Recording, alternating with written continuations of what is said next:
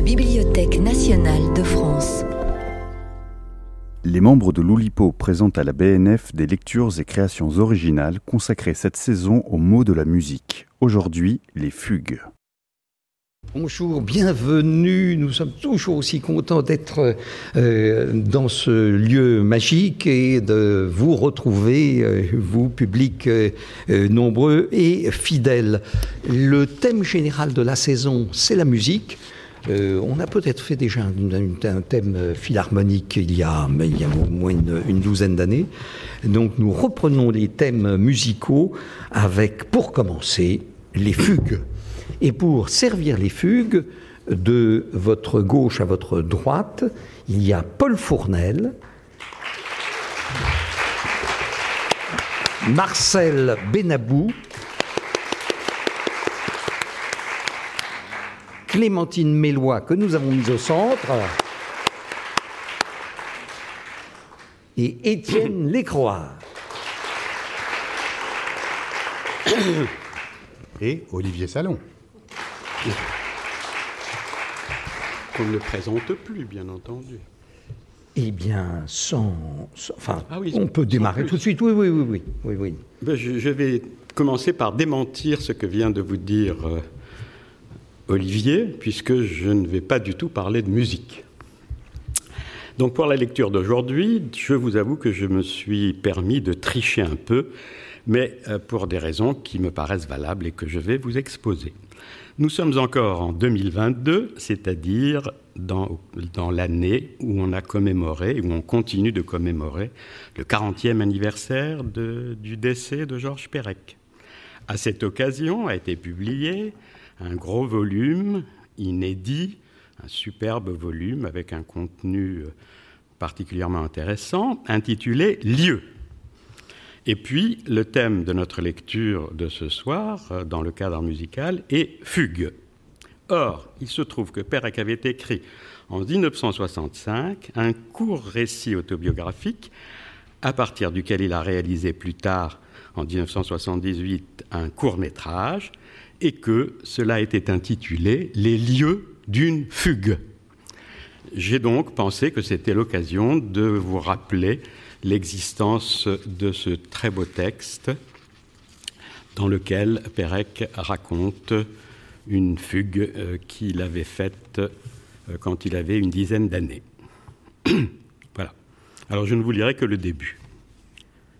Le marché au timbre des jardins des Champs-Élysées n'était ouvert que le jeudi et le dimanche. Il le savait, mais il s'était dit qu'il rencontrerait peut-être quelqu'un, un vieux monsieur désœuvré, qui regarderait son carnet, s'arrêterait sur le blériot bistré, sur la victoire de Samothrace, apprécierait la série des Mariannes ou le pétain vermillon surchargé de la croix de Lorraine. Mais il n'y avait personne, pas même un promeneur, rien que des chaises de métal peintes en vert alignées entre les arbres. Il, n'était même pas 9 heures du matin. L'air était doux. Une arroseuse municipale longeait l'avenue Gabriel, les Champs-Élysées semblaient déserts. De l'autre côté du jardin, entre les petites balançoires et le théâtre de marionnettes, des ouvriers déchargés d'un grand camion à remorque, les chevaux de bois d'un manège dont la carcasse était déjà montée. Il s'assit sur un banc et ouvrit son cartable. Il sortit son petit carnet de timbres, celui qui lui servait à conserver ses doubles. Il y avait longtemps déjà qu'il avait glissé dans la petite poche pratiquée dans la reliure les plus belles pièces de sa vraie collection, de son bel album relié que sa tante gardait sous clé dans l'armoire de sa chambre à côté de ses bijoux et qu'elle ne lui laissait regarder qu'à contre-cœur. Il regarda ses timbres un à un, attentivement, les mit en place, tenta d'évaluer ce qu'on lui en offrirait. Plus tard, il referma le carnet et le mit dans, la poche intérieure de sa veste. Il sortit son cahier de texte. Ce jour-là, mercredi, il avait une heure de français et une heure de latin avec M. Bourguignon, une heure d'histoire avec M. Poirier, une heure d'anglais avec M. Normand, l'après-midi, une heure de dessin avec M. Joly, une heure de sciences naturelles avec M. Léonard. Il n'avait pas fait son devoir d'anglais ni préparé les interrogations écrites. Il était neuf heures. Il n'était qu'en retard tout était réparable. Souvent déjà, il lui était arrivé de manquer la première heure. Il partait se promener, ivre de liberté, porte de Saint-Cloud, avenue de Versailles. Il entrait dans les prises uniques, s'arrêtait à tous les rayons, devant les marteaux, devant les bols, devant les savons. Il avait parfois la chance de voler un clou, une vis, un fer de chaussure, un interrupteur. Il revenait pour 9h30.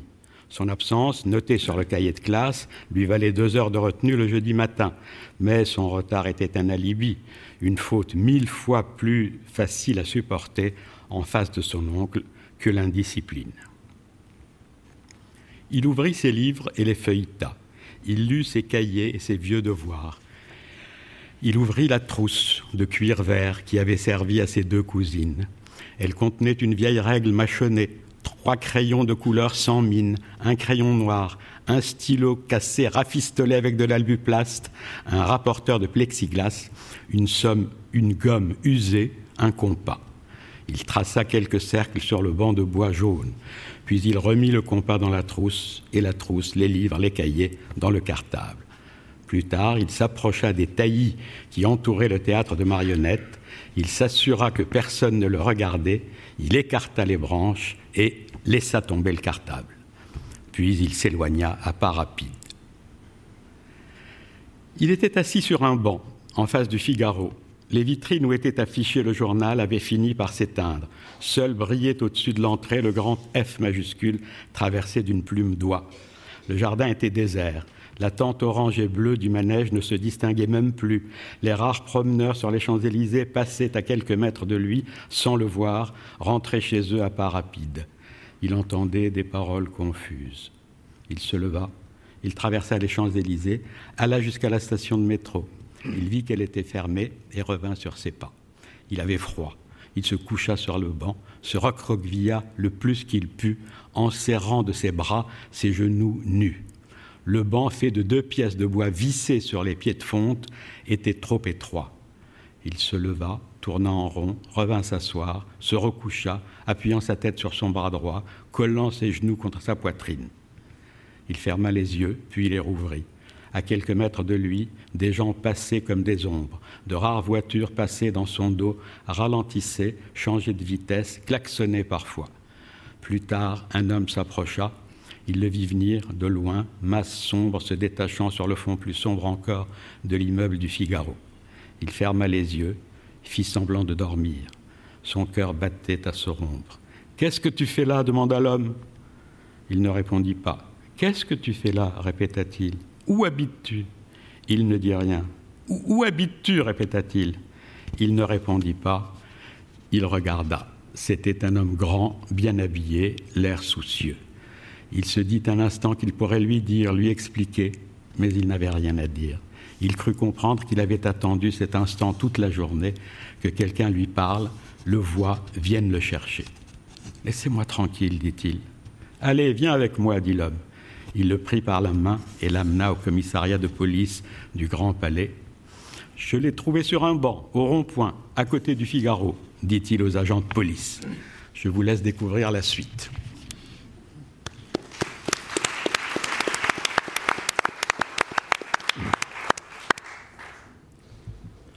Je ne suis pas compositeur de musique, je ne suis pas interprète de musique, je suis désolé. Mais il m'arrive de tirer le portrait de quelques musiciens que j'aime particulièrement. Voici Glissando. Lorsque j'étais enfant, mes parents m'imaginaient en pianiste. Moi, je me voulais trompettiste.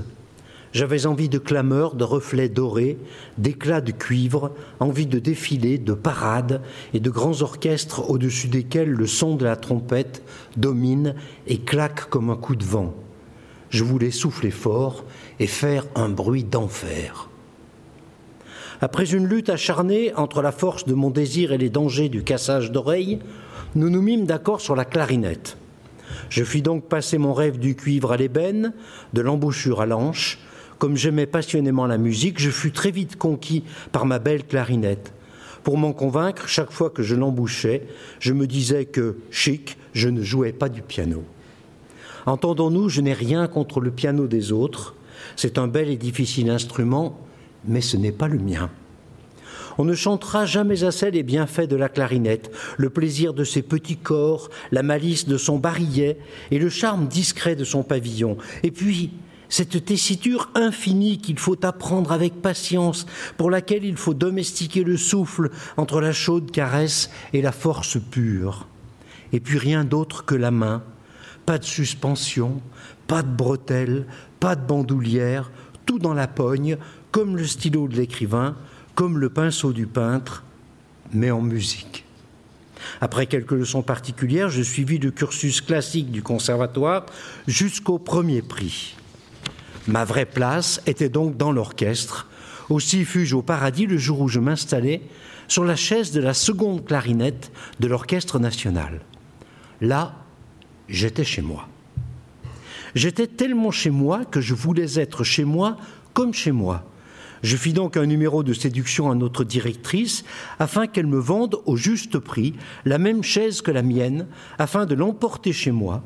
Je voulais à tout prix répéter dans les conditions les plus proches de celles de l'orchestre. J'ai toujours accordé la plus grande importance à ma bonne tenue. Souvent, les musiciens dodelinent, remuent sur leur siège et mettent un désordre visuel dans l'orchestre. Je n'étais pas de cette sorte-là et je voulais contrôler ma position. Sur le podium, la première clarinette était assise à ma droite, à ma gauche, le premier au bois et au-dessus de moi, mes chères trompettes. C'est dans cette position immobile que j'aimais écouter l'orchestre et la rumeur du public. C'est là que j'aimais faire sonner ma musique pour la mélanger dans la musique de tous.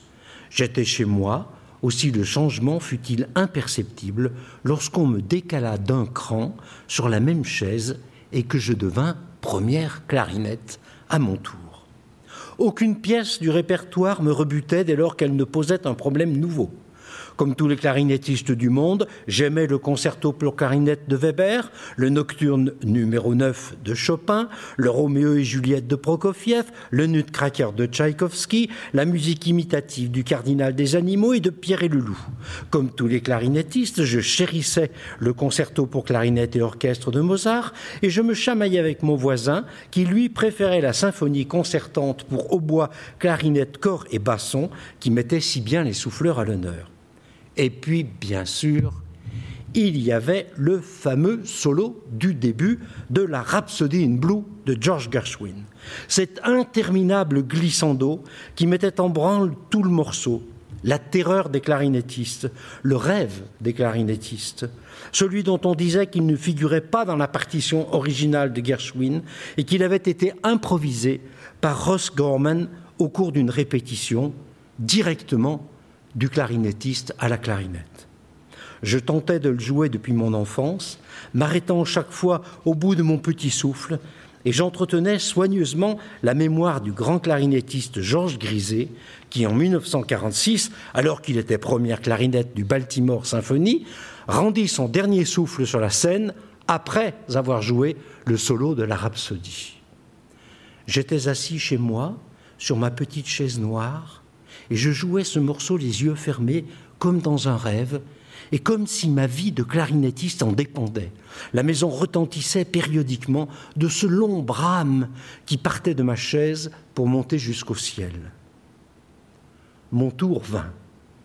Un jour, le chef nous annonça qu'il avait mis la rhapsodie au programme et qu'il convenait de nous y préparer. Il avait choisi l'orchestration de 1942.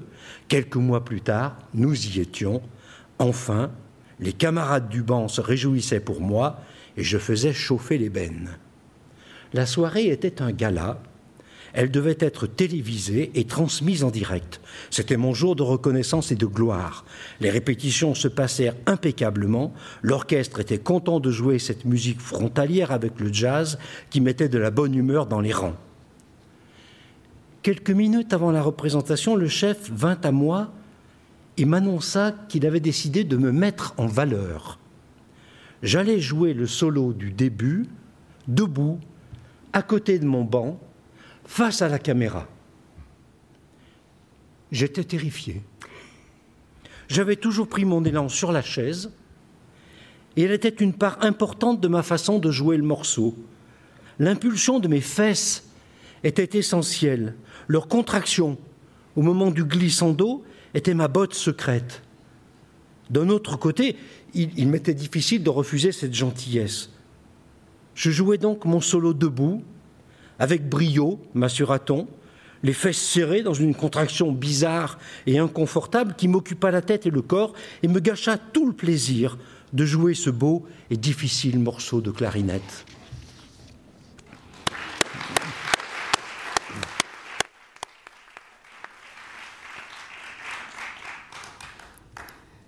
Je lis pour faire diversion, détourner ma propre attention et essayer d'oublier un instant l'absurdité du monde, tromper l'ennui.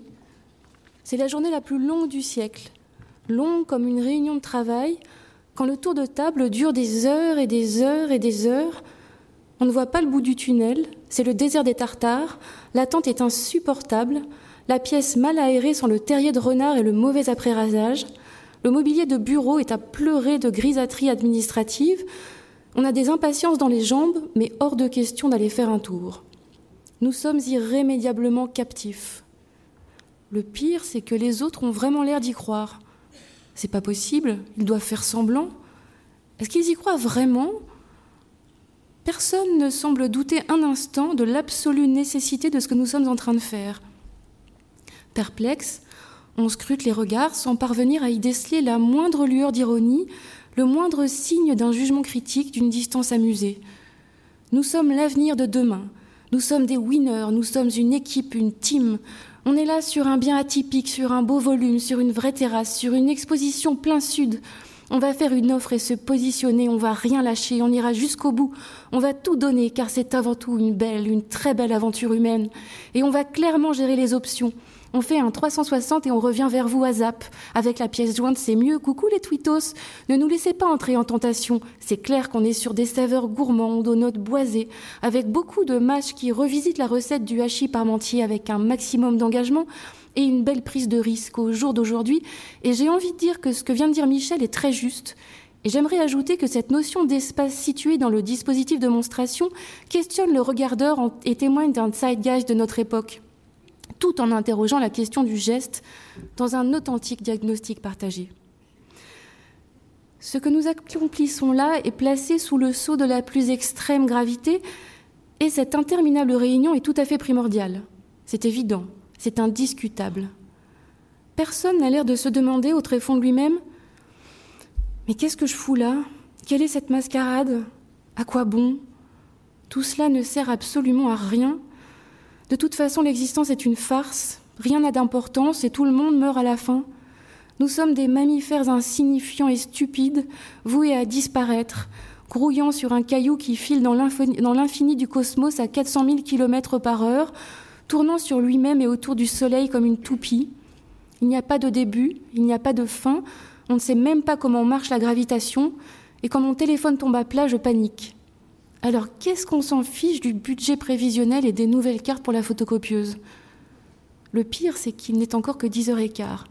Encore deux heures à tirer avant la pause déjeuner.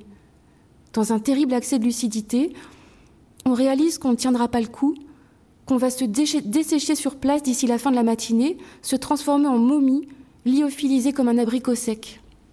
D'ailleurs, le processus est déjà en cours. On croit déjà sentir les premiers picotements annonciateurs au niveau des extrémités. Pas moyen d'appeler à l'aide. On va crever là, alors qu'à la cantine il y a des frites, alors qu'on est encore jeune, qu'on avait la vie devant soi, alors qu'il fait grand soleil dehors et qu'on avait prévu de partir en week-end à Noirmoutier vendredi soir. Pourquoi tant de haine? Pour se donner une contenance et gagner du temps, on boit quelques gorgées de cristalline. Il y a des petites bouteilles sur la table, chacun la sienne. C'est pas très bon pour la planète, tout ce plastique, mais on s'hydrate. C'est bien de s'hydrater. Ça retarde un peu l'effet du dessèchement, de la momification en cours. Toutes les publicités le disent, il faut s'hydrater. Et le temps qui ne s'écoule pas, on a beau regarder discrètement l'heure à son téléphone en faisant semblant de ramasser un stylo, cinq minutes seulement ont passé, cinq minutes qui ont semblé durer toute une vie. Il est 10h20, il sera 10h20 pour toujours, c'est ce qu'écrira le médecin sur le certificat de décès. Heure approximative du décès, 10h20.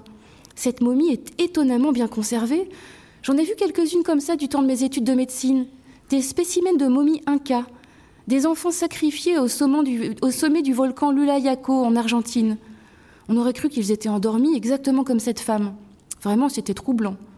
La pauvre, elle n'a pas tenu le coup. Je comprends, remarquez, moi non plus, je n'aime pas tellement les réunions. Je voudrais qu'on m'emporte ailleurs, très loin d'ici, dans un style bien tourné. Je voudrais qu'on me raconte une histoire. Je voudrais de belles phrases et des baisers enflammés. Je voudrais un feu de cheminée. Je voudrais des chaussons fourrés et du suspense. Je voudrais de l'aventure. Je voudrais du doute, de l'introspection et un vent chargé d'embrun. Du crépuscule et de la mousse humide, de la passion et du mystère. Je voudrais des pirates et des dragons. Je voudrais un plancher qui craque, une étoffe qui bruisse. Je voudrais un drame terrible et un dénouement superbe. Je voudrais de l'exaltation, je voudrais des larmes et que tout ça sente l'encre, l'océan, la sueur, le sous-bois et la fumée. Donnez-moi tout de suite un livre et à la rigueur une biscotte pour grignoter avec.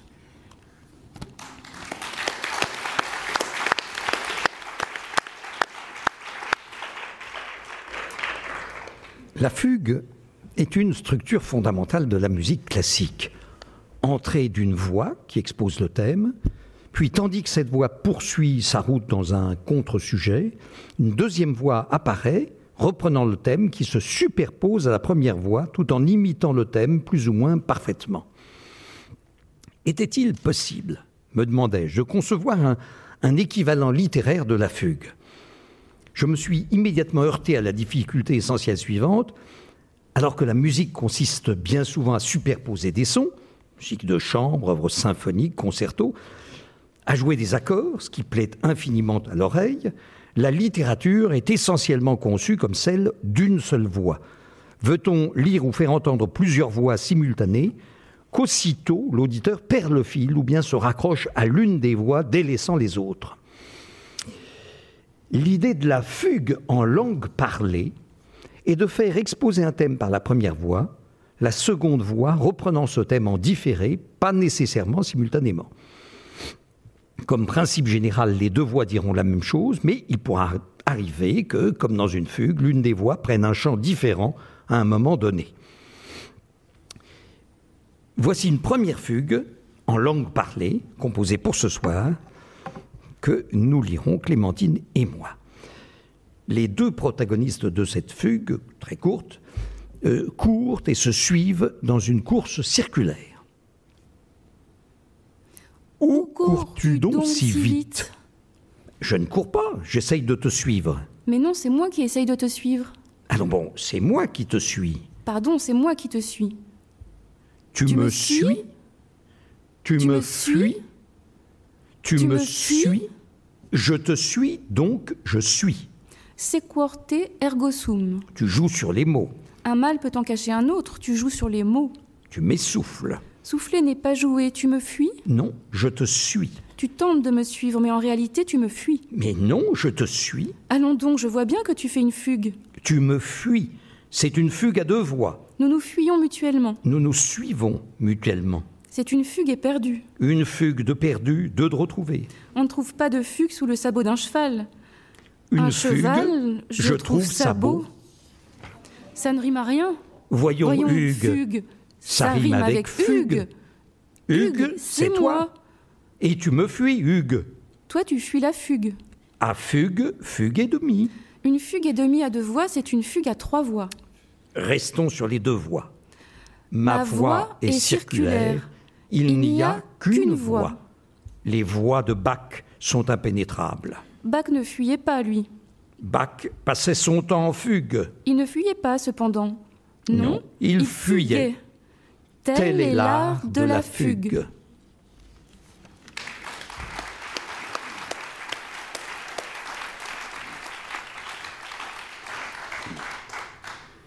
J'ai fait il y a quelques années, une, euh, j'ai participé pardon, à une, euh, à une résidence entre le Loubapo, l'ouvroir de bande dessinée potentielle, et l'Oumupo, l'ouvroir de musique potentielle. Et on a réfléchi un peu à des façons de travailler ensemble à partir des mêmes contraintes musicales et de bande dessinée. Et dans cette euh, résidence, euh, on s'est un peu attaché au thème de la fugue. On a réfléchi à comment on pouvait faire une fugue. Honnêtement, on a fait des fugues qui ressemblent pas tellement à des fugues, mais vous verrez, c'est des, plutôt des, des couches qui s'additionnent de choses. Je vais lire une fugue que, que j'ai dessinée et après qui a été mis en musique euh, par Valentin Villeneuve. Et donc je vous passerai après une petite vidéo qu'a fait Valentin. Mais d'abord, je vais lire la première fugue avec Clémentine. C'est toi. Non, non, non, non. Je n'entends rien. Non Non. Prénom Non. Sexe Non. Vous êtes sourde Non. Eh Je n'entends rien. Non. Si, mais non. Prénom Manon. Sexe Moi? Avec vous? Non, merci bien. Vous êtes sourde? Lourde? Ça va pas, non? Oh, eh, restez Je n'entends rien. Ah Oui, Je vous connais, vous. Vous connaissez mon nom? Si, mais non. Exact. Et vous, c'est quoi votre prénom? Mathieu. Ah, c'est pas banal. Non. Vous voulez changer de sexe? Moi? Avec vous? Non, merci bien. Vous êtes sourde Lourde? Ça va pas, non? C'est vous qui allez la prendre, la lourde. Oh, eh, restez poli. Jolie? C'est un peu tard pour être aimable, jeune homme. Je n'entends rien de tel comportement. Et donc, Valentin a fait une, musique, vous voyez, que, que, vous voyez là, et qui, euh, voilà, qui est en, comme ça en couche superposée. Donc, je vais vous mettre maintenant la petite vidéo de Valentin, excusez-moi, qui est là. La voici. La voilà.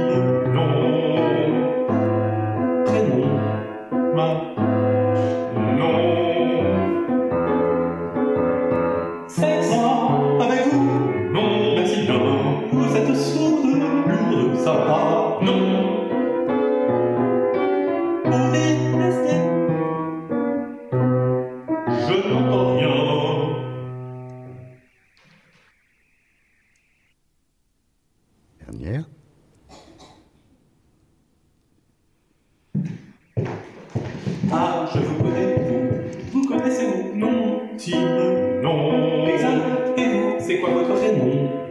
Mathieu, ah, c'est pas banal, non. Vous voulez changer de sexe avec vous? Non, merci, non. Vous êtes sourde, lourde, sympa, non. C'est vous qui allez la prendre, la lourde. Vous voulez rester poli, joli, c'est un peu tard pour être aimable, je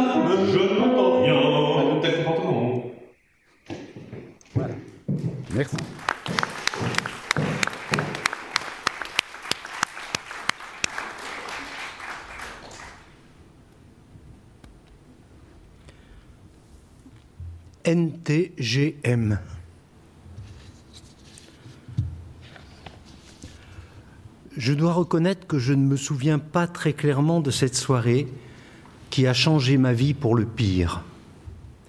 Nous étions avec les copains de la maison de production, des grouillots comme moi, et j'avais bu comme un trou. Je crevais de soif et je m'étais désaltéré au rhum. On avait fumé un joint aussi. J'étais barré. Allez, défoncé même.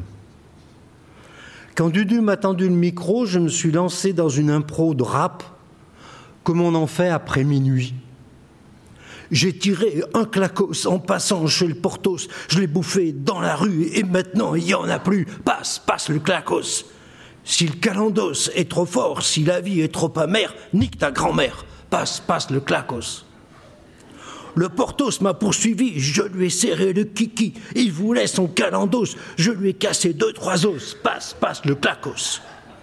Si la vie est trop amère, nique ta grand-mère. Rien d'autre qu'un rap aviné à l'heure du fromage. Ce que je savais pas ou ce que j'avais pas vu, c'est que Dudu m'a filmé et qu'il a foutu ça illico sur Insta et sur YouTube. Et alors là, on entre direct dans l'histoire de la musique populaire. De temps en temps, le monde a besoin d'une chanson con. Un tube avec des paroles imbéciles, une musique facile, un machin qu'on chante en riant ou en se moquant, mais qu'on chante et qu'on rechante et qui fait les fins de bal, les fins de soirée, les débuts de chenilles. Une année, c'est le clair de lune à Maubeuge, une autre, c'est Mamselle Angèle, un été, c'est la danse des canards qui devient la danse des connards, et cette année, c'est moi. Mon calendos râpé a fait une quantité monstre de vues sur les réseaux. Des gens du métier sont venus me faire signer des papiers. Ils m'ont dit que j'étais riche. Pour le moment, j'ai pas vu la queue d'un, mais il paraît que ça va pleuvoir. J'ai constitué un groupe avec moi et moi-même et je l'ai baptisé NTGM. Nique ta grand-mère. Tout cela est mille fois trop grand pour moi. Je ne veux pas. Et maintenant, le monde entier chante Si ta vie est ta mère, nique ta grand-mère, passe, passe le clacos. Si ça leur fait du bien. Hein. Mais moi, j'ai jamais voulu ça. Hein. Je suis passé dix fois à la télé parce qu'on me poussait dans le dos. Je m'entends sur les radios. À la SACEM, on me parle avec respect. On m'aime. Dans la rue, on me sourit. On me tape volontiers sur l'épaule comme si j'avais réussi une bonne farce. Et partout, je dois chanter mon clacos. À l'occasion, on me demande mon avis sur la marche du monde, sur l'économie libérale, sur la musique atonale et sur le nombril des filles. Forcément, à la longue, je me suis pris un peu au jeu, hein, au cas où je serais un chanteur. J'ai écrit de nouvelles chansons, un peu plus soignées, avec des vrais musiciens, un vrai studio. Personne ne les fredonne. On ne veut que nique ta grand-mère. Et maintenant, j'ai honte de moi parce que c'est vraiment de la merde. Je le sais parce que je l'ai beaucoup chanté. Et je voudrais qu'on la déteste, cette chanson. Peut-être pas tout le monde, mais un petit peu. Je sais pas, 50%, disons. Que quelques-uns osent clamer que c'est de la drouille. Mais non, tout le monde l'aime parce que tout le monde a envie d'une chanson conne de temps en temps. C'est de la sociologie, c'est du comportement de masse, et moi, je voudrais être un peu détesté. C'est pour me sortir de cette impasse que j'ai décidé d'être candidat aux élections présidentielles.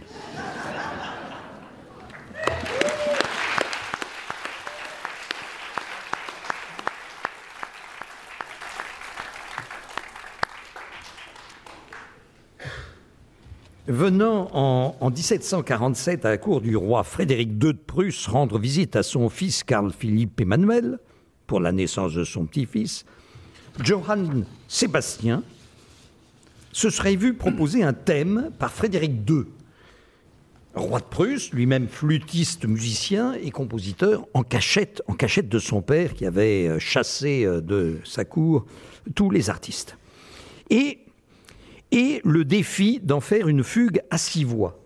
Donc Frédéric II propose un thème à Bach et lui suggère d'en faire une fugue à six voix. Alors là, les avis divergent. Bach aurait capitulé dans un premier temps, puis réussi ultérieurement dans le fameux Ricercare euh, de l'offrande musicale. Bien. Euh, eh bien, c'est ce qui m'a inspiré pour cette deuxième fugue qui s'appelle l'offrande musicale. En fait, euh, Bach aurait retourné par courrier son Ricercare à, Frédéric II, et ce serait l'offrande musicale. C'est l'histoire d'un grand-père, d'un grand-père grand compositeur. D'un grand-père compositeur. Il vient rendre visite à son petit-fils. À qui rend-il visite? Il vient rendre visite à son petit-fils. À qui rend-il visite? Eh bien, il y a Frédéric II de Prusse aussi. Récapitulons. Il y a Frédéric II de Prusse qui est présent. Récapitulons. Le compositeur, son fils, son petit-fils et le roi de Prusse. Ça fait du beau monde tout ça. Le compositeur, son fils, son petit-fils et le roi de Prusse. Ça fait du beau monde tout ça. Frédéric II est musicien. Il joue de la flûte. N'oublions pas que Frédéric II est musicien. Il joue de la flûte. N'oublions pas que Frédéric II propose un pari à Bach, une sorte de défi. Frédéric II propose un pari à Bach, Composer une fugue à six voix. une sorte de défi. Ça ne s'est jamais vu. Composer une fugue à six voix, Une voix, deux voix, cinq voix, facile, mais six voix, ça ne s'est jamais vu. Bach essaie, Bach tâtonne. Une voix, deux voix, cinq voix, facile. Mais six voix, Bach essaye, Bach tâtonne. Bach n'y parvient pas. Bach n'y parvient pas. Bach est furieux. La résistance du matériau l'intéresse, Bach est furieux. mais excité tout autant. La résistance du matériau l'intéresse. Il est sur le point d'y parvenir. Mais excité tout autant. je vous l'avais dit, Il est sur le point d'y parvenir. il y parvient. Je vous l'avais dit. Pourtant, c'est compliqué, mais Il y parvient. Pourtant, c'est compliqué. il Mais est tellement heureux qu'il offre cette fugue à son petit-fils. Six voix pour un il est petit-fils. tellement heureux qu'il offre cette fugue à son petit-fils. C'est un cadeau de musique. Six voix pour un petit-fils. C'est un don musical, un présent musical. C'est un cadeau de musique. Bach décide de l'appeler l'offrande musicale C'est un don musical. Un présent musical. pour la naissance de son petit-fils. Bach décide de l'appeler l'offrande musicale. C'est un cadeau de musique. Bach, Bach est est ravi. Bach, Bach l'art réussi. grand-père. Frédéric II Frédéric est enchanté. Frédéric Bach II serre la main de. Frédéric II. se serrent la Ils main, se serrent tous la les main deux. tous les deux. Merci, Bravo, monsieur monsieur Frédéric Bach. II. Vive la Prusse. Vive Leipzig Je suis bien Je suis heureux, bien heureux d'être grand-père. Portez-vous bien. Bien le bonjour chez vous. Soyez productif. Bien le bonjour à Madame la Reine. Quelle, Quelle chance, chance d'avoir d'avoir son son bac. Décide de l'appeler l'offrande musicale C'est un don musical, un présent musical. pour la naissance de son petit-fils. Bach décide de l'appeler l'offrande musicale. Bach C'est un cadeau furieux du tout. Bach est ravi. Bach d'être a grand-père. réussi. Frédéric II est Frédéric enchanté. II. Frédéric Bach serre II la serre main la de main de Bach. Ils se se serrent la main tous les deux. Merci, Bravo, monsieur Bach. II. Vive la Prusse. Leipzig. Je suis bien heureux d'être grand-père. Portez-vous bien. Bien le bonjour chez vous. Soyez productif. Bien le bonjour à Madame la Reine. Quelle, chance d'avoir son son bac. bac. Bach Bach est heureux. est ravi. Bach a L'art réussi. d'être grand-père. Enchanté, Frédéric II est Frédéric enchanté. II. Bach Frédéric serre la main, serre la de main de Frédéric. Ils se serrent la main tous les deux. Bravo, Merci, monsieur Bach. monsieur Frédéric II. Vive la. Prusse. Je, suis bien, heureux d'être grand-père. Portez-vous bien. Bien le bonjour chez vous. Soyez productif. Bien le bonjour à Madame la Reine. Quelle chance d'avoir son bac. bac.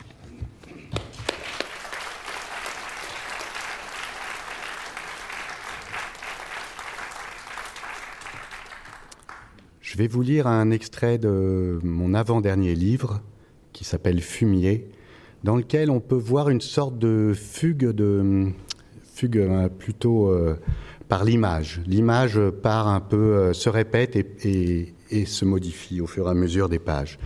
Je vais le lire avec toujours Clémentine qui fera la, la voix féminine. Ah oui, tu l'as pas Non. Zut. eh bien, je vais le lire tout seul. Fumier. Merci, monsieur Lécroard, de nous accueillir dans votre cabinet de travail. Bienvenue à vous. Ça fait des années qu'on suit vos productions et nous sommes ravis de découvrir l'endroit d'où tout ça sort. C'est formidable et très aimable, je vous en prie. Mais cessons de tourner autour du pot. Ma première question sera toute simple. Depuis quand faites-vous de la merde? Ah Écoutez, c'est assez délicat comme question. Je dirais depuis toujours, il me semble. En tout cas, d'aussi loin que je me souvienne, il n'y a là rien d'exceptionnel. C'est le cas de tout le monde, je pense. Sauf que la plupart d'entre nous arrêtent. Oui. J'ai continué. Je n'ai jamais voulu arrêter. C'était comme un besoin irrépressible. Vous en avez fait votre activité principale? Oui, ça fait maintenant 40 ans que je fais ça de façon professionnelle. Racontez-nous comment ça a commencé. Oh, classiquement, au début, j'ai fait des petites choses toutes simples, sans prétention. Et peu à peu, encouragé par les uns, stimulé par les autres, j'ai cherché à faire des trucs plus consistants, plus denses. Les belles merdes qu'on connaît de vous. Je vous laisse juge. J'aspire à ça en tout cas. Mais j'aime beaucoup à l'occasion retourner à ce que je faisais de façon légère à mes débuts. Ça me réjouit toujours. D'où vient cette passion pour la merde? Je ne sais pas. Tout petit déjà, je regardais ce que faisaient mes aînés, je les admirais et je continue de faire, de le faire. Même si mes goûts ont évolué, bien sûr. Vous les avez copiés? Oui, évidemment, avec application, avec maladresse. J'en ai aucune honte. On ne peut pas échapper aux influences. C'est peu à peu qu'on va faire le trier et tenter de forger sa propre façon de faire. Et comment différeriez-vous vos productions? À quoi ressemblent vos merdes? À rien, j'espère. Je ne cherche pas à faire plus gros, plus majestueux ou mieux que les autres. Pour moi, ce qui compte, c'est de sortir ce qu'on a en soi, ce qui nous est propre. Ça doit être une nécessité. Il faut chercher à être le plus juste, être fier de ce que personne d'autre n'aurait pu faire à votre place. Ne craignez-vous pas de refaire toujours les mêmes merdes? Je cherche à éviter ça à tout prix. Je ne veux pas me répéter, produire à la chaîne. Mais comment l'éviter? Il faut faire là où on ne vous attend pas. Je n'ai aucun plaisir à officier dans les lieux communs où tout le monde est déjà passé. J'aime explorer, ouvrir de nouveaux champs et marquer mon territoire. Mais où puiser dans votre fond Mais à toujours puiser dans votre fond propre, ça ne risque pas de s'épuiser? Étonnamment, je ne crois pas. Ça se renouvelle toujours. Si on cherche vraiment en soi, on découvre comme un dédale sans fin. Il y a toujours des recoins inexplorés, des gringnots d'oubliés. Il n'y a pas de véritable cul-de-sac. Tout est ouvert, indéfini. Montrez-vous toutes vos merdes? Dieu merci, non Il y a énormément que je garde bien au chaud. Je rumine tout ça, je tourne, je retourne, je transforme, j'ajoute ici, retranche là, et j'attends le bon moment pour sortir cela. Bien sûr, beaucoup de trucs informes ou foireux ne verront jamais le jour. Comment sentez-vous que c'est le bon moment? Ah ça, seule l'expérience nous guide. Ça doit venir quand il le faut. Quand je me retourne vers ce que j'ai fait, je regrette souvent de n'avoir pas su attendre. J'aimerais reprendre une grande part de ce que j'ai fait, quasi tout d'ailleurs. Mais c'est impossible. Il faut avancer tâcher d'améliorer ce qui va venir. Et quelle forme de merde préférez-vous? J'ai un goût certain pour les formes courtes, bien senties, pas prétentieuses, dûment torchées, juste qu'il faut. Et quand je le sens, je peux aussi faire en quantité dans la, la longueur. Il ne s'agit pas de s'épancher pour le plaisir, il faut que ça ait un sens et que ça reste consistant, bien sûr. J'aime bien explorer ça aussi. Il n'y a aucun tabou à avoir. Voilà, vous aurez la suite dans le livre au complet.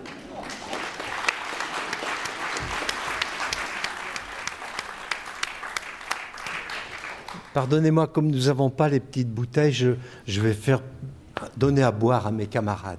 Alors, pourtant, c'est toi, pourtant, c'est toi qui dois officier, oui. Alors, euh, pour terminer, Paul Fournel nous a concocté une série de Chicago. Alors, qu'est-ce que c'est qu'un Chicago? C'est une forme précisément inventée par Paul Fournel. Vous voyez que ça se mord la queue déjà. Et, et, et qui consiste en une espèce de rébut, mais il n'y a pas de dessin il n'y a que des approximations euh, sémantiques. C'est-à-dire que Paul Fournel va vous faire deviner un mot en deux ou trois syllabes, par exemple. Il euh, va vous faire deviner la première syllabe, non pas par sa définition, mais par des ça mots. par cœur. Ben non, non. J'en vois qui redoublent. Non, non, il y en a qui sont là pour la première fois. Euh, et puis je meublais. Je meublais, tandis que tu Mais tout va bien, t'inquiète pas, on va Voilà, alors allons-y. Euh, nous n'avions pas demandé la, GoPro, donc nous n'avons pas. Euh, on aurait pu vous les projeter, mais finalement, euh, ça va être un peu plus difficile. Il faut tout faire à l'oreille. Ouais, ça va. Alors d'abord, soyons clairs, nous commençons par des instruments de musique. Il faut trouver des instruments de musique. D'abord un très très facile pour que tout le monde. Il ne faut jamais dire très facile. Soit en confiance. Hmm. Par exemple, Pionardo, Ivrogne, Pochetron, Soulardo. Ça vous fait penser à quel instrument de musique? Aucun, aucun. Non, non. non. Franchement, tu commences par le plus ah, difficile. Non, c'est un facile. Piccolo, bien sûr. Piccolo. ah oui. Euh, explique. Eh ben, euh, Pionardo. C'est un piccolo, quelqu'un qui boit. Picole. Oui, oui, oui. Attends. peut-être que. peut-être- Ah, on est bien bon, parti. Un, autre, Ah là un là autre. là. Un autre, justement, un peu plus facile. Alors, alors, alors, Nichon Crochet, Doudoune Clips, Robert Mousqueton, Néné Pater. C'est vous qui avez la parole, hein? Ouais, Cymbale. ça- Ah, cymbale, oui, évidemment, Non. Saint. Mais, mais balle, balle, ça marche pas très Non, bien avec balle, crochet. ça marche pas très bien. Saint marche très bien, mais, Ah, mais c'est pas ça. là, il ne s'agit pas de ça. On y viendra au sein plus tard. Donc, Redis, redis-le. oui, redis. Alors, Nichon Crochet, Doudoune Clips, Robert Mousqueton, Néné Pater. Mais ça n'est pas sain, hein, ça n'est pas sain, c'est un synonyme. Ça peut être ça. Du- Non, ça n'est pas sain. Tu l'as dit que c'était ça. Mais non, non, non, il il a dit que sain, ça interviendrait plus tard. Voilà. Mais moi, je le dis, ça n'est pas sain, c'est un synonyme d'une Ce n'est syllabe. pas sain du tout. Voilà, parce que... C'est piano. Les... ah oui. Oh non. Ah bah oui. Ah bah oui. Alors en voilà maintenant qui est vraiment. Alors celui-là il danse. Tête serviteur, ventre femme de chambre, pied valet, cuisse majordome, Bravo trombone. Voilà. Bravo. Qui est-ce qui a trouvé trombone? Oui, Il y en a eu deux, deux d'un seul coup là-bas. Est-ce que vous pouvez vous dresser quand vous honore? En tout cas, vous serez décoré. Alors en voilà un qui est très facile, celui-là. Mais arrête de dire ça, il faut jamais dire ça. Ne dis plus jamais. Cal bel- belge, Euh. Alus valgus allemand, Durillon italien, Verru slovène. Ah oui, corps. Corps anglais. Oui, Nicolas. Voilà, voilà, ça, voilà du bon travail. Ça, c'est sérieux. Alors, maintenant, on y revient. Clémentine. Oh là là. Nichon karaoké, Néné boîte de nuit, Nibar bamboula, Robert fiesta. Ah bah oui. Cymbale, Voilà, nous y cette sommes. cette fois-ci, oui. C'est ça qui est terrible, il y en a qui anticipent. Ouais. Ils trouvent les solutions avant que j'ai posé le problème. C'est, de la virtuosité pure. hein. Alors en voilà un autre. Gifle, on cache. Nion, on couvre. Baigne, on oublie. Coup, on glisse sous le tapis. Clavecin. Comment? Alors, vous avez raison, c'est un instrument de musique. oui, oui, oui. Ah, viol, on scelle, bien sûr. Mais oui, oui, mais redis-le avec la solution Oui. qu'on comprenne bien. Gifle, on cache. Nion, on couvre. Baigne, on oublie. Coup, on glisse sous le tapis. Viol, on scelle. Là, c'était difficile. hein. Bravo, bravo. Pas mal, non Marcel est perplexe. Je déteste fâcher Marcel. Mais là, j'y peux rien. Il est ivre de rage. là. Oui, je sens bien qu'il fulmine. Alors attends le prochain, tu vas voir. Jacob, pas malin. David, bêta. J'ai dit bêta. Oui, oui, ça y est, c'est déjà trouvé. Hélicon, bien sûr. Moshe, idiot.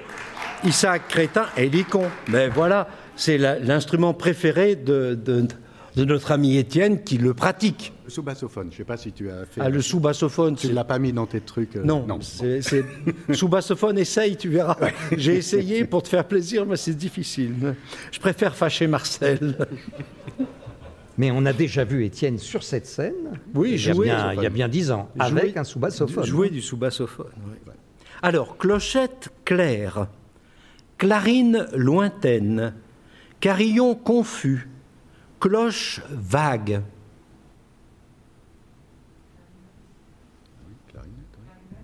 Clarine nette, bien sûr. Alors, oui, oui, Franchement, vous êtes bon. mais Clarine, tu l'avais, tu l'avais mis dans le corps du. Oui, ben, je- je- c'était pour, pour une piste, quoi. C'était une piste. Pour que la piste fût plus nette, tu aurais pu proposer. Clarinette. euh, oui, clochette claire, Oui, clarine clochette nette. lointaine, bien sûr, oui, oui, bien sûr. J'aurais pu, oui. Mais je ne l'ai pas fait. Alors voilà un Marcel Tau, Jules à l'heure, Raymond pile poil, François sans hâte. Jean-Philippe Ponctuel. Jean-Philippe Pontuel, oui, pourquoi pas- pas. oui. Il est peu utilisé cet instrument. Allez, je recommence. Marcel Tau, Jules à l'heure, Raymond pile poil, François sans hâte. Oui, Guitare, oui, oui, on bien l'entend, sûr. on l'entend, ça Oh murmure. là là Oui, là, oui, oui. vraiment. Franchement. Alors maintenant, on, on f- alors, on monte d'un degré dans la connaissance des choses plus compliquées, comme disait Descartes lui-même dans les méditations métaphysiques. Euh, et nous prendrons donc toutes ces choses pour vraies, puisque nous les croyons telles. Nous les savons évidemment être tels. Et nous les savons évidemment être tels. Alors là, ce sont donc des termes musicaux. Ce ne sont plus des instruments, ce sont des termes musicaux. Chut. Alors, pour tarte, antignon, faveur gifle, professé.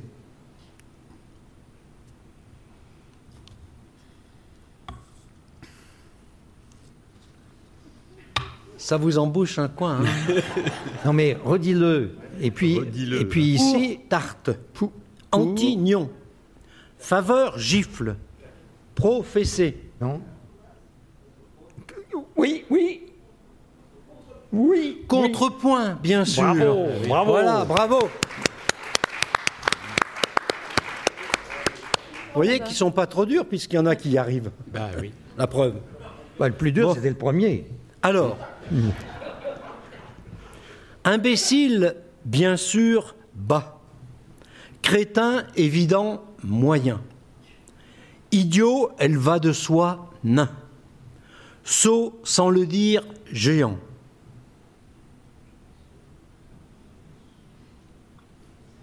Oui, oui, oui. Oui, oui. Ça a été trouvé. Ouais, mais Concerte au, certes. Certes, oui. certes. Mais, mais redis-le, oui, re- redis-le. Imbécile, bien sûr, bas. Oui. Crétin, évident, moyen. Idiot, elle va de soi, nain. Sot, sans le dire, géant. Con, certes, haut. oui. En sol mineur. Oui, Celui-là, il était plutôt majeur, mais bon. Alors en voilà un autre aussi qui est difficile. Obsession força la cadence. Tic pressa. Compulsion accéléra. Impulsion fonça.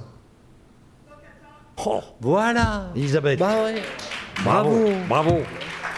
C'est pas bête. Bon ben, je m'arrête, c'est plus la peine. hein, Ils les ont, ils les savent avant moi. Allez, encore un dernier pour Oui. la route, un ou deux, Oui. mais quand même. Tourne, lance-toi, valse, vas-y, change de direction, tu peux.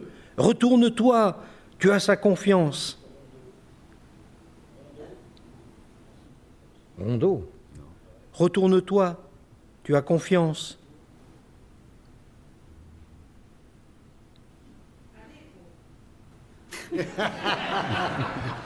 Ah. Il y avait euh, la framboise frivole, non? Tourne, La- la- lance-toi, valse, vas-y, change de direction, tu peux. Retourne-toi, tu as confiance. Virtuose. Ouais. ouais. Ben voilà. Mais je me souviens du spectacle du duo euh, de, de musiciens, de, de- de- enfin, de- d'humoristes musiciens belges, euh, la framboise frivole. Et c'est vrai qu'à un moment, c'était un peu sur ce principe. À un moment, euh, le, le plus fluet des deux, car l'autre était, le pianiste était très très corpulent. Donc le plus fluet des deux dit, dit à l'autre de se mettre au piano et il lui dit Allez, gros C'était dans cet esprit-là. Oui, c'était dans cet esprit-là. Je suis très heureux d'être comparé à un gros Belge.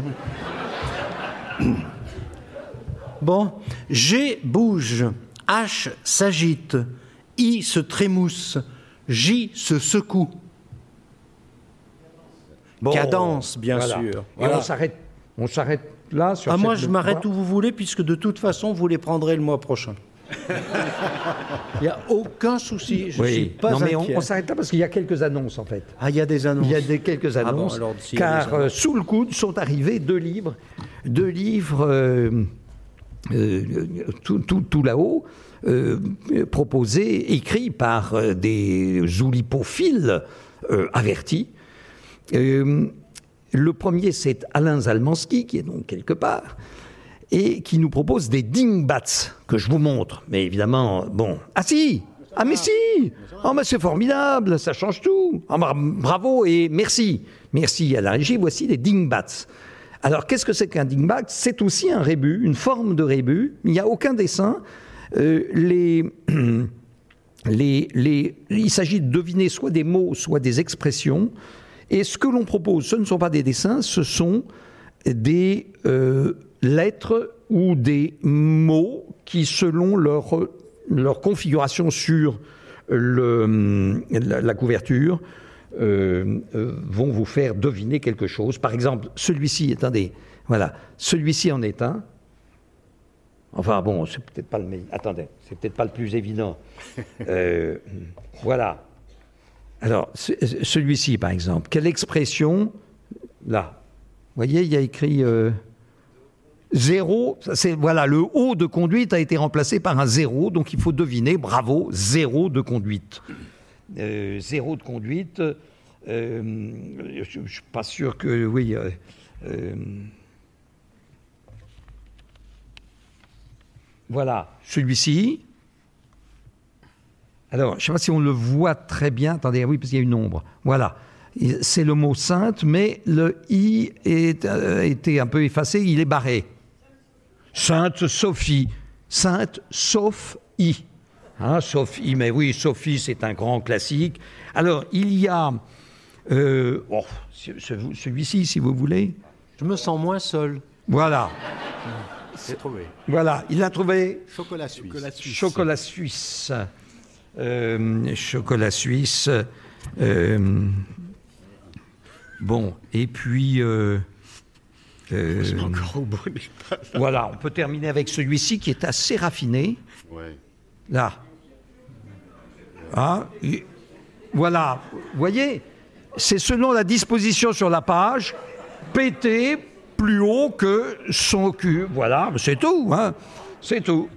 Voilà. Donc, ce sont les dingbats d'Alain est, euh, qui est- Alain, est, ici présent, et donc il les euh, proposera à la vente sur la table en sortant. Et terminons avec Alain Chevrier, qui, après des années de, de, de comment, de mots euh, d'une syllabe, de, de poèmes, disons, de formés sur des mots d'une syllabe, nous propose cette fois-ci 68 plus 1 limericks. Il y a donc 60, d'abord dans ce- cet ouvrage, 68 plus 1 limericks originaux écrits en français par Alain, Chevrier. Et puis dans un deuxième, une deuxième partie, il y a l'histoire du limerick français, soit... Attendez, on m'appelle? Attendez. Euh, vous savez ce qu'on va faire un jour au théâtre Je suis sur scène, je suis sur scène et j'entends un, une sonnerie de portable. C'est déjà sur scène, c'est vraiment horrible. Au théâtre, hein, sur scène au théâtre. Et je vois là, au premier rang, une dame qui accompagnait les enfants. hein. Bien sûr, c'était l'accompagnatrice. Je vois une dame qui fouille dans son sac. Et elle sort. Attendez, on m'appelle toujours. Et, elle fouille dans son sac et elle sort un téléphone. Je la vois, hein, comme de moi, je suis en train de parler. hein. Et, alors elle dit Allô, je ne peux pas te parler, je suis au théâtre. C'est fort, hein, c'est vraiment fort. Et donc, petite histoire du limerick français. Euh, donc, avec les, limi- les limericks français d'auteurs anglophones, car le limerick est une invention euh, anglaise, et puis euh, les limericks de, poètes francophones, les limericks pour enfants, bon, etc. Autant en lire un d'Alain Chevrier lui-même, que voici. Alors j'espère bien, bien pouvoir le dire. Il y avait une fille du Delaware, restée vierge en dépit d'une pression notoire, qui sur son pucelage disait d'un air très sage Seul un garçon bien éduqué pourra la voir. Vous savez, ce sont des espèces de, proverbes, mais qui sont euh, rythmés à, partir de 12 et de, de, vers de 12 et de 6. il y avait une guéluronne à Soho qui venait d'Australie et qui disait ho ho, quand mon partenaire est bon, au lit je fais des bons, comme le kangourou yeah, je fais des soho. pas mal, pas mal. Merci à vous deux. Voilà, est-ce que j'ai montré le, les 68 plus un lim, limericks d'Alain Chevrier? Je ne sais pas si Alain en a à la vente, il peut les vendre là-haut aussi. Voilà, on se retrouve amateur 1, nous nous retrouvons le mois prochain, qui sera probablement le mois de novembre. Euh, sur un deuxième thème musical. Comme d'habitude, j'ai oublié de préparer cela, mais enfin quand même, euh, on se retrouvera et on aura grand plaisir à vous euh, retrouver. À tout le bientôt. le 15 novembre. Le 15 novembre. Et le thème, c'est canard. Ah, canard. Une fois de plus, le thème, on peut le prendre en termes, comme un terme musical, mais on peut le prendre dans toutes les acceptions possibles. Merci à vous. Bonne, bon mois.